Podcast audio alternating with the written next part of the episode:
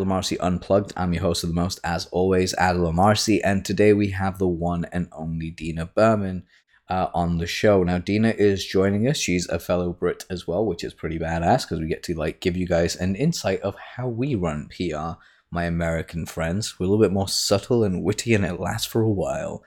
It's probably the case. I'm just making that shit up because I think it's fun, and it is probably true.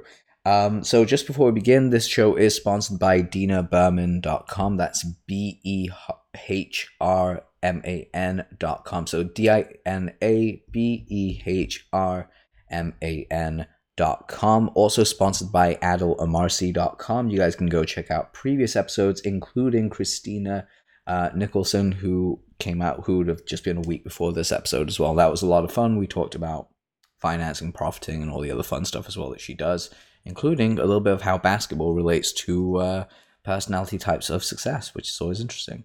So, that being said, Dina, welcome to the show. Thank you. Thank you so much for having me.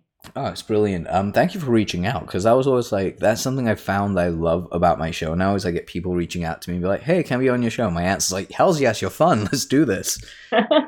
Um, yeah, well, it's like I'm telling my clients, obviously, constantly, you know, you need to be putting yourself forward and getting in touch with people. And I was like, I need to do more of this myself. Yeah, I think that's kind of the big thing. It's the old saying that like uh, the cobblers, it uh, was it the shoe cobblers kids have the worst shoes in the playground. Yes. Because yeah, it's like you, you're so good at doing it for others that when you look at yourself, you're like, damn. It's kind of like whenever I look at my own copy and I go, oh god, this is terrible. Why did I write this?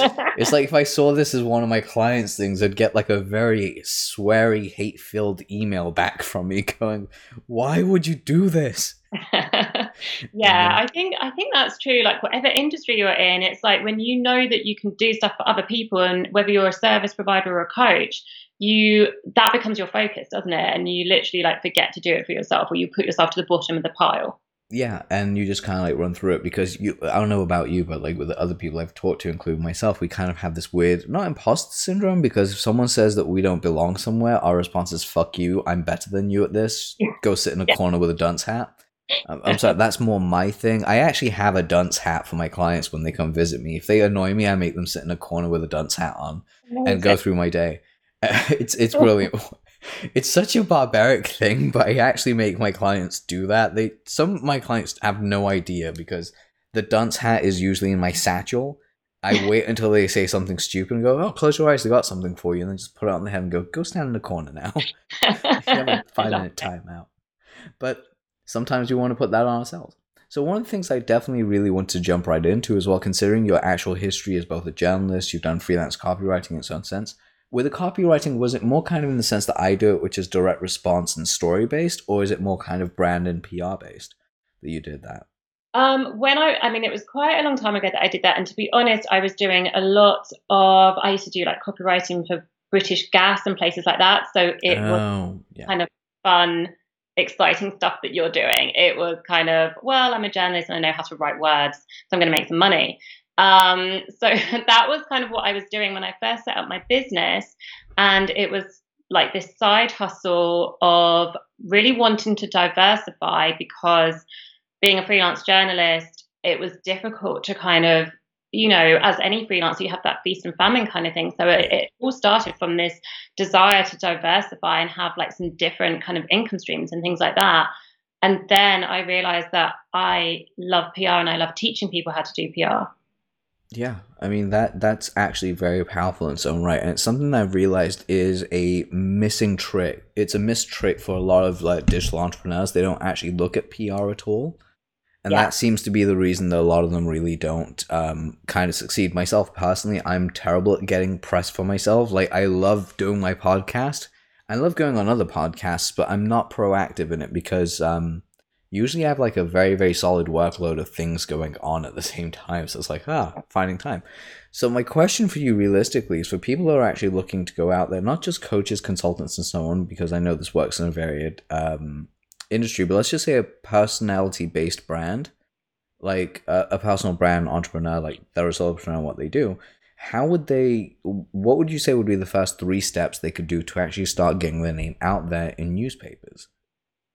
Um, so I think the first thing is, like you say, like recognizing that PR can work for you. Like I've worked with people from all types of industries and it really can work for you. And so it's having that mindset shift and realizing that you can get media coverage as an expert in your niche if you um, put yourself forward as an expert. So, kind of having that mindset shift is like the, the very first thing that you need to do and realize that it can work for you and actually that a lot of you know, if you're someone and you're not using PR, a lot of your peers probably are.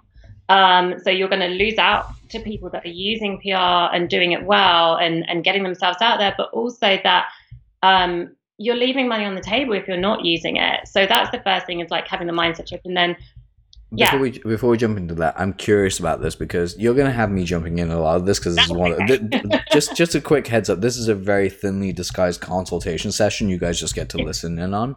Um, Dina has no idea she's been completely hoodwinked. But all joking aside, I'm actually curious about this because like I'm a copywriter and I know for a fact there are I there are no copywriters on British TV let's be honest. When was the last time you had a copyright? Like, hi, I'm actually a professional copywriter and blah blah blah blah blah, and this is what I do. Um, I want to be that guy. Like in, over the next couple of months, I want to be the guy that goes on like say I go on it's a reach, but let's say I go on this morning and they're like, oh, what do you do? Well, I write words that make people buy stuff. Okay, why? And this is the psychology behind it that you got to be aware of. It's consumer accuracy shit. Um, how would I begin? Like that, what would be uh, like? Yeah, fair enough. There's an expert focus. I have the results and whatever. But my my real question is, what is the in? Because yeah. I feel that's like the thing that like stops a lot of people, including me. We don't know how to get into the front door, or even yeah. where the front door is. We don't even know yeah, where to find the front door. Yeah, and I get that because I think people see PR as being this sort of uh, mystical thing almost, and definitely because I worked as a journalist for 10 years. I sort of was a freelance journalist for part of the time, but I also worked in house at different publications.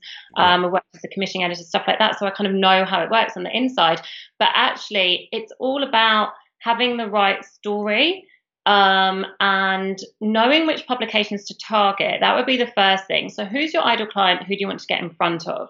So, as a copywriter, if you're working with business owners, um, you know, yes, you can think about TV stuff, but also think about places like Forbes, Entrepreneur Magazine, those kinds of places that your ideal clients are reading. That's the first thing is who do you want to actually get in front of with your PR and where do those people hang out? What media are they consuming? What um, publications are they reading? Um, and that would be the first thing is to be really targeted in your approach.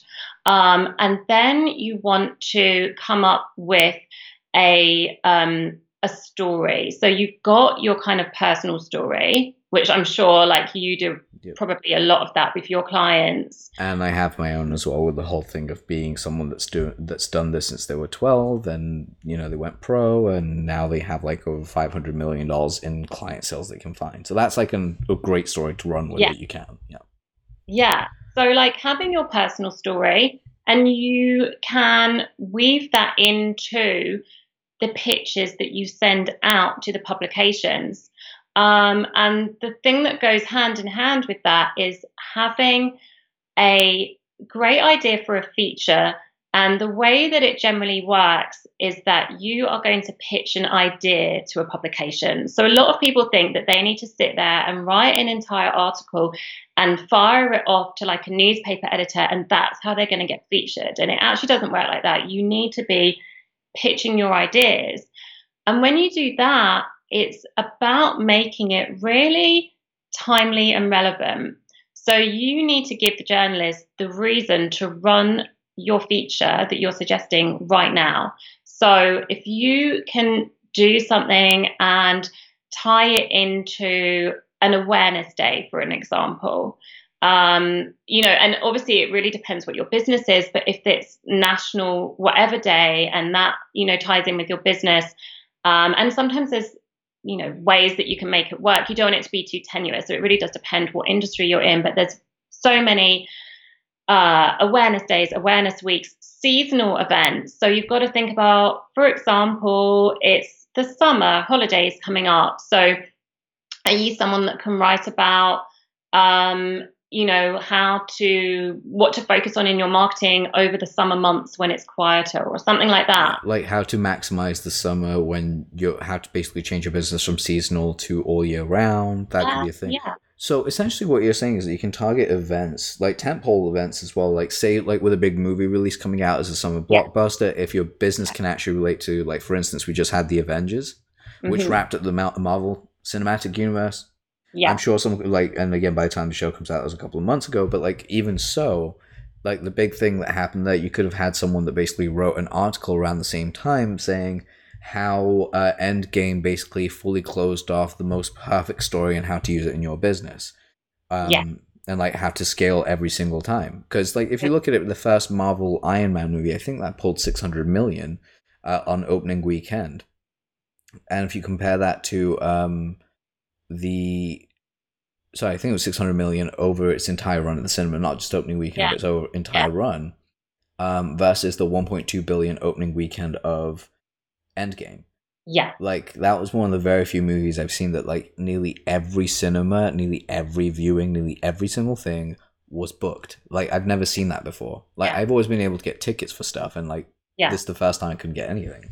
So and if you look at the number of people that are talking about that on social media, that gives you an idea as well, you know, that kind of water cooler moment idea of what is zeitgeisty right now, what is on trend right now. So if you're wondering like what's going to be of interest to journalists, the number of articles about it as well. There were tons of stuff in the news about like I think someone like attacked someone that gave away the ending at the cinema, yeah. something like that. So if you are wondering what can you offer that's going to be of interest to a journalist they want something that is on trend and zeitgeisty and of the moment so look at what people are talking about on social media look at what is being published in the news if you pitch a feature idea it can be based on a news report it can be based on something that's been in the news that you've read about that either relates to your business or the overarching theme is something that you can kind of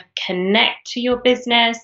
There's lots of ways that you can do it, but the biggest piece of advice is to make it really timely and and relevant so that you're literally giving them that reason to want to write or to run a feature right now. If okay. that makes sense. yeah. No, that, that definitely makes sense because that actually gives me more of an idea of exactly like say for instance if someone was pitching say a health program, there were a PT that came up with their own way of working out and they wanted to get in front of the right cameras because their philosophy seemed to like work out better for leg programs, then what they can do is okay, my ideal clients that I want to actually help out are hanging out they're not fitness people, they're basically people that specifically oh actually let's let's do this one you're a PT that wants to help jujitsu um, practitioners really like make sure they work on their strength. So you go to the jujitsu trade magazines and the websites, say, hey, um, Polaris, the big jujitsu event, or the ADCC just happened. Um, I have this thing to actually help people out there that'll actually work out. The way that the champion did it was this, this, and this. Yeah. And I'm going to break down how his workout program works that he got the way that he did it. So count like and then you pitch that idea so rather than actually just giving that person the feature you're just going to be like how about this as a concept and idea of what i have they yeah. say yes and then of course i'd write it and submit it in and of course they would publish it so is that what you're kind of saying would be the best yeah, way to go forward definitely and i love that idea and that that like works really well and the thing is that different publications will do it differently so sometimes they're going to get you to write the article. And if it's like, say, a big blogging platform, you're going to write a guest blog post. And, and so it's literally like you pitch it and then you write it. Sometimes, if you are submitting guest articles, you're going to see on the website contributor guidelines, and they are sometimes going to say, submit your fully written article. Some of them will do that, but on the whole, if we're talking about PR in general, you are pitching the idea just as you kind of um, did that example. Um, and then the other thing is that sometimes people are going to get back to you and say, yeah, we want you to write it, or yes, we want to interview you. So the journalist is going to write it, but they're going to interview you. It might be on the phone, it might be on email. So there's different ways it's going to work. And so that's why you're pitching the idea first, because you've got to make it fit for that publication. Um, and sometimes they want um, like bullet points from you. Sometimes they want some expert quotes. Sometimes it's going to be like more of a full interview. There's so many ways that you can get featured. This is the beautiful thing about PR. There's so many media outlets and so many formats. Um, and it is just about having that great feature idea and then taking that forward. Okay, so my question here therein lies, and I guess again, this is the thing I love about my show is I can actually totally run down these little rabbit holes. There's no like featured questions. Like, yeah, let's just go with what's there. um, so the question I actually have that kind of bounces off that is, what if you are, say, you want to get on a big podcast, one that has basically hundred thousand people, and it's your perfect ideal audience, and all this other fun stuff how would you actually pitch that if you're a personal brand? I mean, like, say for instance, for me, uh, the one I can use because I know there's a lot of people that have the same issue. Is I'm considered by many inside the inner circles as being great at what I do, but the outer circle, the tertiary circle, they they don't really know me. The masses don't really know me uh, in that way, except for outside this podcast. I mean, the numbers are racking up, which is brilliant. But how do I? How would I pitch that to someone? It's like, hey, get me on your show, would you send them an email with the benefits of why? Or would you send them something a little bit more different where it's like a pitch template that you already have set up in place that basically allows you to change out what it is that you do? Actually, that's my question more realistically. Do you have a pitch template that you actually send out to companies or no? Um, I have templates that I use with clients, but for if it was like a really big podcast, I would do something special to make you stand out, like maybe a video message or something like that to really stand out. And what I would do is with any podcast is let them know what's in it for them in terms of the value that you can bring, but also how much you can share it with your networks. And if you have, you know, a very engaged following, then you really want to play up. You can talk about your following in terms of the combined numbers across all of your social media channels. And so you can have a community of, I don't know what yours is, but like, you know, so with my clients, I'll say, you know, uh, my community of 10,000 plus followers, 20,000, you know, because you're adding it all together. And you let them know that, of course, you will share it with them. Um, and I mean, the other thing you can do is um, get a few uh, interviews under your belt with some other smaller or mid-sized podcasts and then go for the bigger ones as well. But i would do something to really like stand out to them and let them know why um, you love their podcast and and like the value that you can bring to it and how much you would share it. That's incredible because that's like way more powerful in the way that you can actually do that specifically if you're a bigger person who's already got more of an established name, you can actually really leverage that quickly. Um, the key that I really want to ask about is relevancy that people have because there are some people that have like the same gimmick. I say gimmick, they have the same thing that they've done for so long and that's their craft and what they've done. How do they stay relevant in what's out there? Do they have to keep creating something new or could they actually repurpose what they've already done? Do you mean like what in repurposing in terms of changing the angle how they speak about the same thing. Okay, yeah. So I think that the story part of it often is the thing that draws in the journalist. And so you're going to have probably um, a few different stories from like the different parts of your journey in terms of how your business came about, kind of thing. And so I think um, using different elements of your story. So one of my clients, she we were helping her to promote her book, and she had like all these different strands to her story and they all related to her book because um, the i mean the book is was about her and it was stories from other women as well. And so we got her a lot of different pieces of coverage in a few different publications. Um, she was in like a few different newspapers a few different magazines. She did some online stuff and she told a few different stories about different things that she'd been through, different experiences that she'd had. And we were able to then, you know, tweak it and tailor it for each publication. So she was telling um, different stories, but maybe like the same story to a couple and then the same story to a couple. But, you know, we would tweak it each time. Um, and that worked really well. And you can do that with whatever stories you have that you've identified that are part of your kind of business journey. That's always going to be the biggest story um, that you share is really like, how did you get to this point that you're at now in your business? That's massive, especially with like everything that's going on, how you can keep repurposing it, because that is a big thing. Um, and a lot of my listeners, I do know, they actually either have books or they're writing books right now. So, with what you're saying and everything you've actually given us uh, today, which is amazing as it is, if you were to say I wouldn't say no name, say you were an expert in what you did, you decide to write a book to go to the mass media in like either the same market or it's a fictional book or whatever it is, you can literally use the exact same template saying, look, I'm gonna share this with my audience. I want to get on your show as well so we can actually bring this together and grow my presence and your presence and so on and so forth and keep going. And then would you also mention other shows that you've either previously done or you're booking onto? Like hey, um, I'm actually scheduled to go on, say, the Joe Rogan Experience, the Tim Ferriss Show. Can I get on your show as well? So that'd be great. Blah blah blah blah. Um, is that something you can do? Yeah, or should yeah. do be, should be doing rather. Yeah, like it's always good, and the more um, media coverage you get, the more you can mention that. So one of my clients had a piece um, in a national newspaper last week, and so the new pictures that she's sending out mentions that she's had something in this magazine and now this big newspaper. She's got something scheduled um, for a big radio show as well. So she can put that all into her next pitches. Um, and it's almost like that extra kind of so- social proof, that extra credibility. And the more you do it, the more you build it up. And people see that you're an expert because you've been featured in all these different places.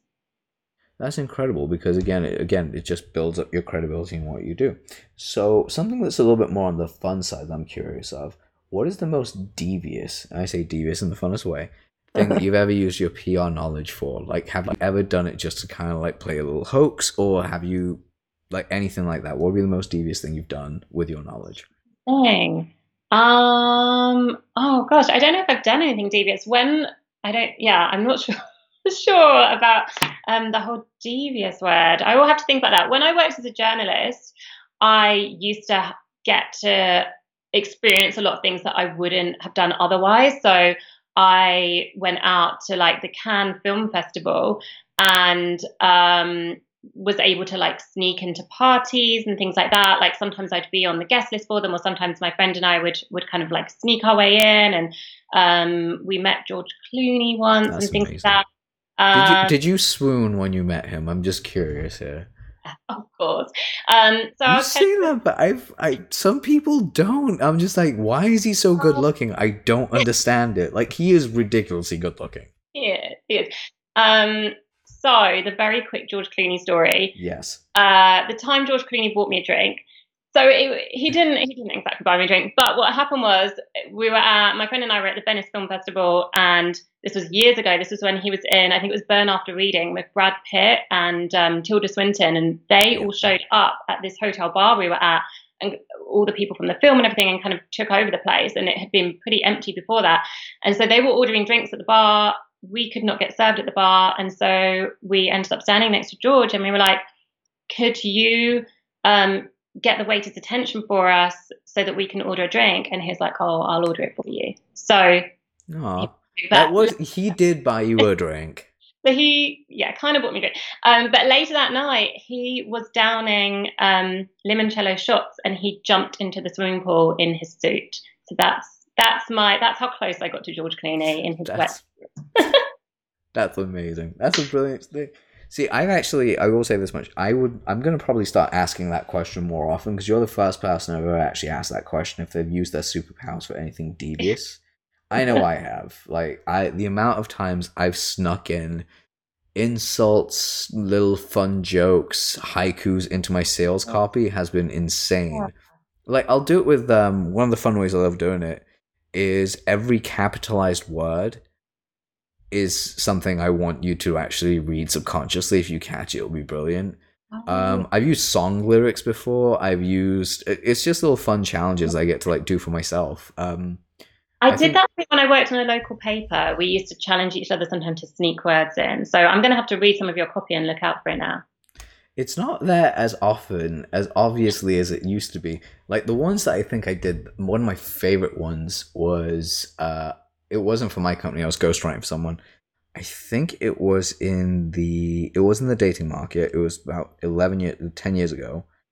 Uh and I think I snuck in um your get over your ex in like the entire article, and the entire article was titled "Get Over Your Ex," but inside it, it was just so subconsciously written, "I must get over my ex."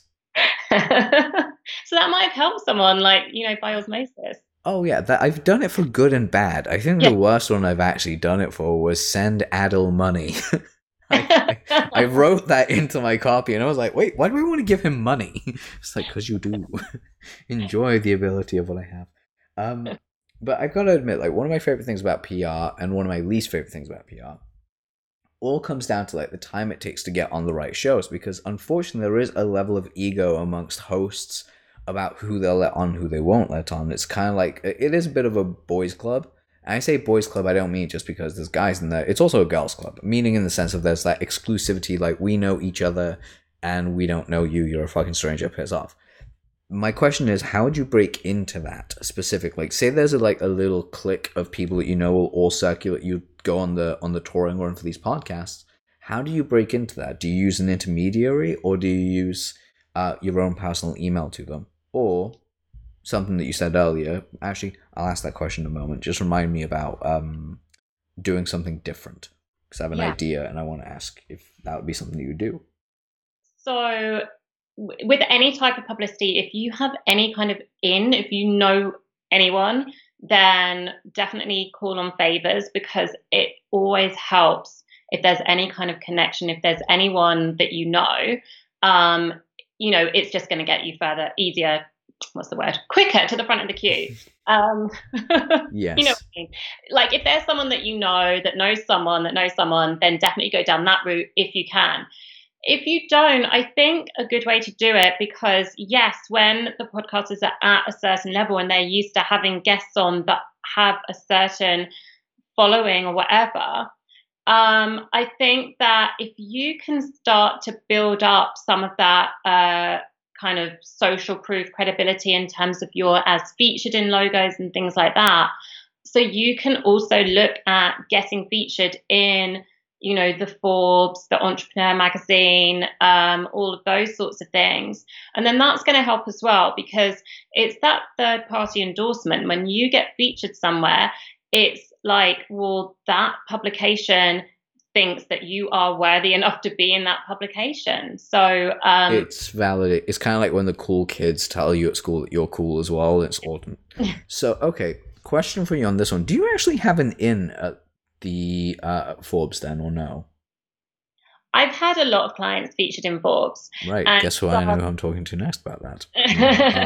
we can talk about that later. But um, yeah. So what one thing that I want to um, say about that is that sometimes people think you know you, you it's all about knowing the right people and stuff like that and that helps but actually i have cold pitched to tons of people and if you tailor your pitches and give them something that is a great fit for them, it doesn't matter. It doesn't matter if you're cold pitching them. Once you actually um, get accepted and get published, then you build up a relationship with them. And so then you have the chance to go back to them and offer them something else. And so then, yeah, you do have that relationship with them. And that's really great. But you can definitely cold pitch people as well. Like you just need to be pitching them something that is like the perfect fit for them.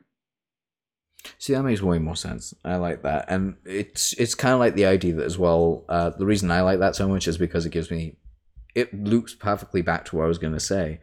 Um, it helps you stand out, and if you do the right type of cold pitch, it, it makes life a lot simpler. And do you mind if I actually, I know like I'm interviewing you, but do you mind if I actually give the audience like a little bit of an idea of how they can cold pitch someone? Yeah.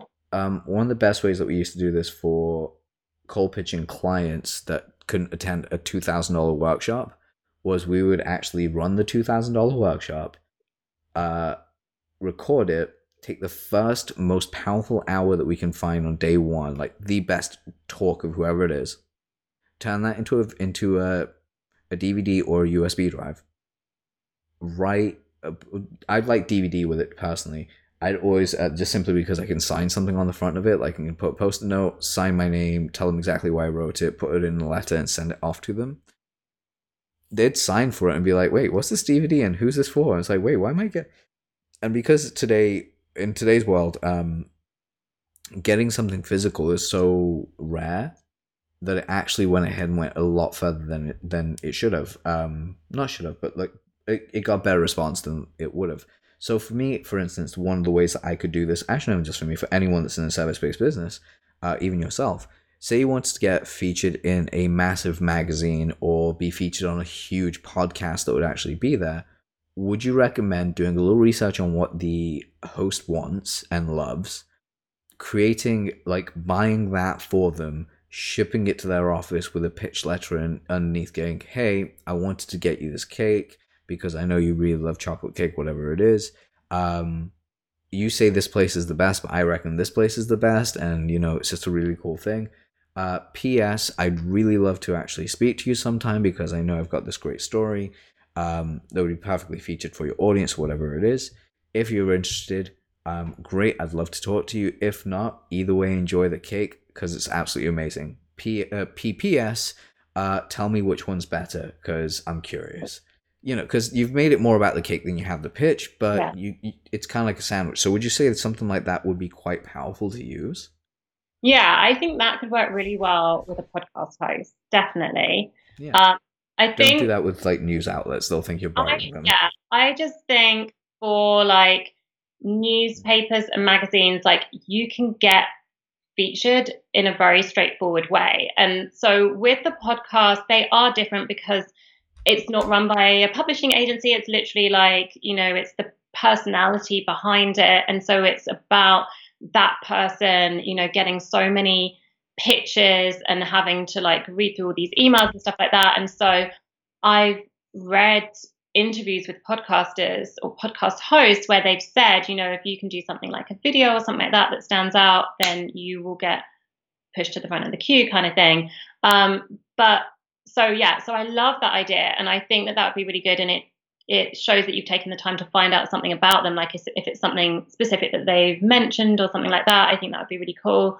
Um, and then for like newspapers and magazines, it really is about pitching the right feature and making it newsy and making it timely and giving them that reason to want to run it. And the thing to bear in mind is that all of these publications have pages to fill. And so sometimes we feel like, you know, we have to get the journalist to do us a favor and we have to be the one that's kind of bugging them and whatever. And actually, um, you know, they're You're doing them the favor. Doing them a favor. And obviously, if you just get in touch with them and try and sell yourself, then they're going to say, well, why don't you just pay for advertising? This is the thing people don't think about you know these these publications run on advertising so you, you've got to do it in a way that you're giving them value so that they see the value of running your stuff on the other hand they are constantly looking for content especially uh, you know online news sites and online publications where they are updating them literally throughout the day needing fresh content so don't feel like um, you're having to sort of you know like they're doing you the massive favor. Like it is a two way thing. You can provide them with incredible value. You can be a really great help to them. You can make sure that you meet, you know, because sometimes you'll do something and then they'll come back to you. They have more questions and that kind of thing. You can be like the perfect guest expert. You can do everything within the deadline. You can give them like all the information they need. They're probably going to need a photo of you as well. So, like, have your photos ready to go.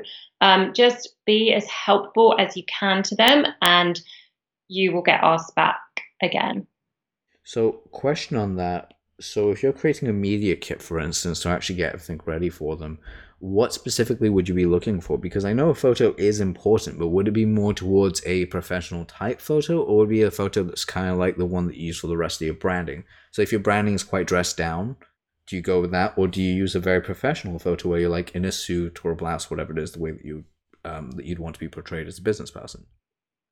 Um, just having like your professional photos. And so if you are dressed down, I think it's absolutely fine as long as you've got, especially if it's going online, they'll need it to be like, you know, a high res image and however many pixels or whatever. So as long as you've got some nice high res images that are ready to go, that's the main thing. Um, there's been certain publications where they've said, you know, we just want landscape pictures because it's going online, not, you know, not portrait. So have a few different pictures to choose from in case they have preferences like that. Um, the other thing that I've had publications say is that they want like an action shot as well as a sort of head and shoulders. So you always need to have, like most places will just want a kind of head and shoulders shot. But if you do you have anything where you're um, doing your work or doing a speaking gig or something like that, that's good to have as an extra thing. And then, yeah, like a couple of landscape, portrait, and just, yeah, good high res. But in terms of like what you're wearing, just wear what you would wear for your normal brand. And that's you know who you are and how you're going to come across exactly and one of the other things i wanted to ask about that what else would you actually want to include in your media kit? Like biography uh, bullet points? What would it be that you need to actually really make sure that you have together? The main thing to have is um, an author bio that's kind of ready to go. And and the thing is about a media kit that um, for traditional media, uh, it's not even something that you would have to send, but it's about if you have it and you have that information readily available, then say you do write a guest blog post, you have a photo ready to go so they can set up your bio. You have an author bio ready to go so they can, you know, put that in. Um, so yeah, having your photos, having an author bio, and then you would um, maybe have a slightly longer bio if there's somewhere um, where that's going to be relevant for. Um, and you could have a list of topics that are your kind of expert topics. Yep. Cool. And those, those, that's really the main things that you would need. Excellent. So it's basically having this kind of stuff all set up. Yeah, see, I'm always curious about this because it's actually really rare that you have someone that's actually worked in um, publication media usually you have people that have actually done digital media and it's like oh that's slightly a different ball game but publications as well are quite good. Um, so something that i really wanted to ask as we actually head to this part of the show was when you've actually like worked with clients and the and you've just pitched them to like three or four different publications i don't know if you've ever had this but you've had like a few of them being turned down what is it that you would do to actually turn that around to actually make sure the message is aligned? Because, for instance, say they're teaching one thing or they're really known for one thing, they go to a publication media and they're like, hey, how is this person different to the other 10 people that we've had? And you're like, well, the story's amazing. And they're like, yeah, the story is good, but how do you actually like reposition that? Would you re- re- repitch them? Would you rework the pitch that you have going anyway to different publications? Or would you just say consistent be like that's just one or two or three out of ten yeah that's such a good question because i think the thing that um, kind of puts most people off or slows most people down when it comes to pr is that maybe they've tried it before and they haven't had luck with it. Like they've sent out a pitch and got no reply. Um, and then you start thinking it must be that there's something wrong with my pitch or there's something wrong with me and you convince yourself that it's no good. And that I see that happen a lot. And um, one of the things that I always get my clients to do if they send out a pitch is to make sure that they're following up on it because um, journalists are so busy and getting so many emails, like things fall through the crack all the time. And so I've seen um, people where you know they've been on holiday or they've been out of the office or they read the email and they forgot to reply you know so just always follow up. And i've had clients that have landed massive national newspaper or magazine features because we actually followed up. Um, so that would be the first thing. Don't don't think don't presume that if you're not getting reply it's bad news or that it means anything um, and then the second thing, so if you do get a reply and they say thanks but no thanks, um, you can ask them for a bit of guidance on what type of thing they're looking for, but also I was talking about this earlier actually with some of my um, my course um, students that if you create a, a pitch for a feature and you think that it's a really great idea and you make it really timely and really relevant, you've got to be strong in your um, what's the word like the courage of your convictions. Like you've got mm. to stick with it and not give up. Like if you're not getting anywhere or you're getting a lot of no's and then you definitely want to revisit it and think is this as strong as it could be and it, you know have i got the right angle and that kind of thing but if you know that it's good a lot of the time it is just about finding the right home for it so maybe you've tried like if you've tried three places um, you've got to try the fourth and the fifth as well and sometimes it is about taking a step back and thinking okay it's not maybe it's not going to work for this type of place but there's these types of places I could try as well. And there are so many media outlets out there. Um, you've got like, you know, here in the UK, like tons of newspapers, and each of them have different sections of the newspaper. And you've got the health section, the lifestyle section, and the business section. Um, and then you've got like all the different magazines. There's so many online publications now. Um, there's so many um, you know, online magazines and online blogs where they're updating them constantly throughout the day, and so they're, you know, they're they're looking for stories, and so it might be about just trying somewhere a bit different. That's pretty cool because that actually gives you a little bit more of a of an understanding of exactly what you can do. Huh. Nice. Excellent. Sorry, that that was just a question that came to my mind. I was like, oh, what would happen if things kind of go wrong? I mean, um, it happens a lot that you will send something out and not get a reply. And I think you have to be prepared for that. And then, yeah, just keep going with it. Definitely follow up. Definitely tweak it if you need to. And then try different places. There's so many options um, to get featured. That's the beauty of it. Like, there's so much you can do PR wise. That's excellent. So that brings me to like one of my favorite questions to ask on the show. And for you, I'm going to ask this question this way. So if you had to recommend five books for people to actually check out and also recommend three movies people should watch and study if they want to study. What books and movies would they be? Oh, wow. Okay. Think and Grow Rich is okay. like one of my all time favorites. Um, what else? The Big Leap by Gay Hendricks. Yep.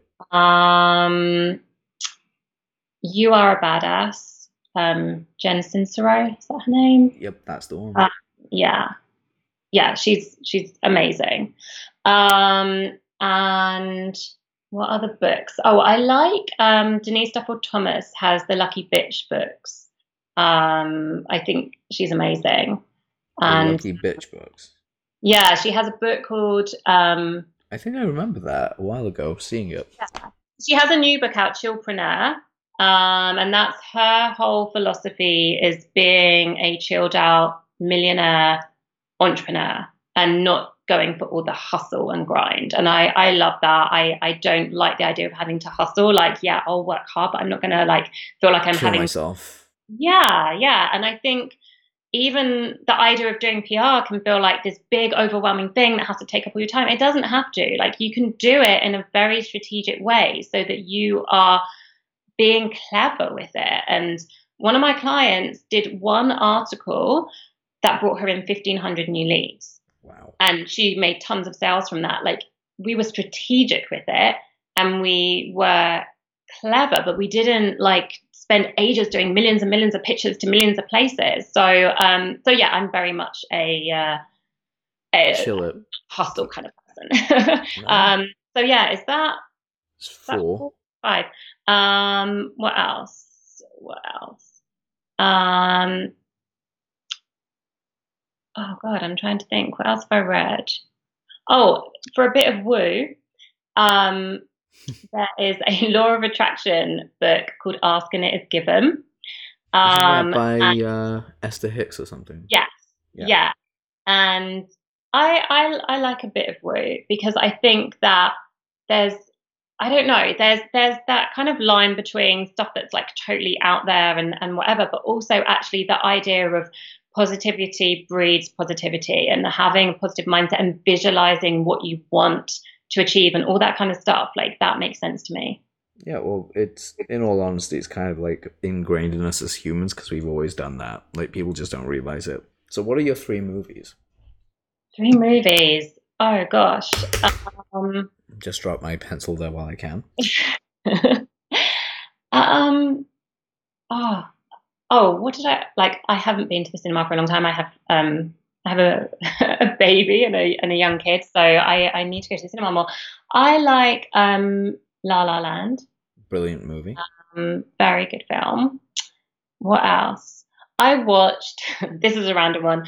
Um, the Think and Grow Rich Legacy movie. Mm-hmm. Which is basically a big advert for the Think and Grow Rich book. But it was interesting because I watched it with my husband, and it was like he's not into the whole online self development world. And it really, he ordered the book off Amazon that night after watching it because it had factual historical stuff in it that is real, as in, like, you know, he had interviewed, Napoleon Hill had interviewed a hundred men, successful businessmen, you know, Henry Ford and Rockefeller and all these people that are real life people. And these are the um, behaviors that they all had in common. These are the things that they all did to have success. And I love that because sometimes you know, we're in the online world and we're in this kind of bubble. Sometimes I feel like it's a bit of a bubble where you're kind of reading all this stuff about what you need to do to get ahead. And I love the fact that these are like actual people that did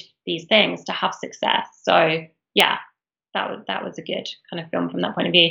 Um, third film, I love Baz Luhrmann's Romeo and Juliet. Um, Thank you. That was one of my favorite pieces. Fun fact: Paul Rudd is in that movie. Yes. He plays Paris. The yes. amount of people that don't know that, I'm like, go watch it. He hasn't aged. He looks the exact same. yeah. Yeah, I, I I like Baz Luhrmann, but yeah, also yeah, romantic, kind of apart from the dying part, but Yeah, I've noticed you have a kind of like thing for that because you actually given like two very sad romantic movies right now, like La La Land it doesn't end well. Like it's a perfect movie no, because it's real, but then it's like, haha, they didn't end up together. Fuck those guys. I love a song and a dance though. Fun fact: I actually bought a piano because I wanted to learn how to play uh, the chords for La La Land on the piano. Uh, about uh, literally a month after it came out. Ah, oh, I love. That. And that. I actually still I have my piano. I've moved it upstairs to my office, so it will actually like feature more in the podcast studio. Like once I've got this all set up and do more video shows, people will be able to see behind me. Like, there's Adol's piano. It's like, yes, it is. There's Adol's artwork too. Um, Love it. But that being said, uh, thank you so much for being here, Dina. I've really enjoyed this. It's been like incredibly powerful. Um, just listening to you, hearing what you're actually saying, and of course, I hope this has been a great interview for you as well. Yeah, it's been great. Thank you so much for having me. Oh, you're very welcome. And guys, if you want to go check out more about PR, how to do it yourself, basically go through one of um, Dina's programs, or just like you know hire as a consultant or a coach, head on over to, head on over to dinabehrman.com. That's D I N A B E H R M A N dot com. Is it dot com? or is it dot co dot uk? Oh, it's dot com. Excellent. Head on over there. Links will be in the description. Um, and Dina, all I can say is thank you so much for being here as a great guest, and I'm sure we'll have you back on soon. Thank you. Take care, guys. See you on the next episode.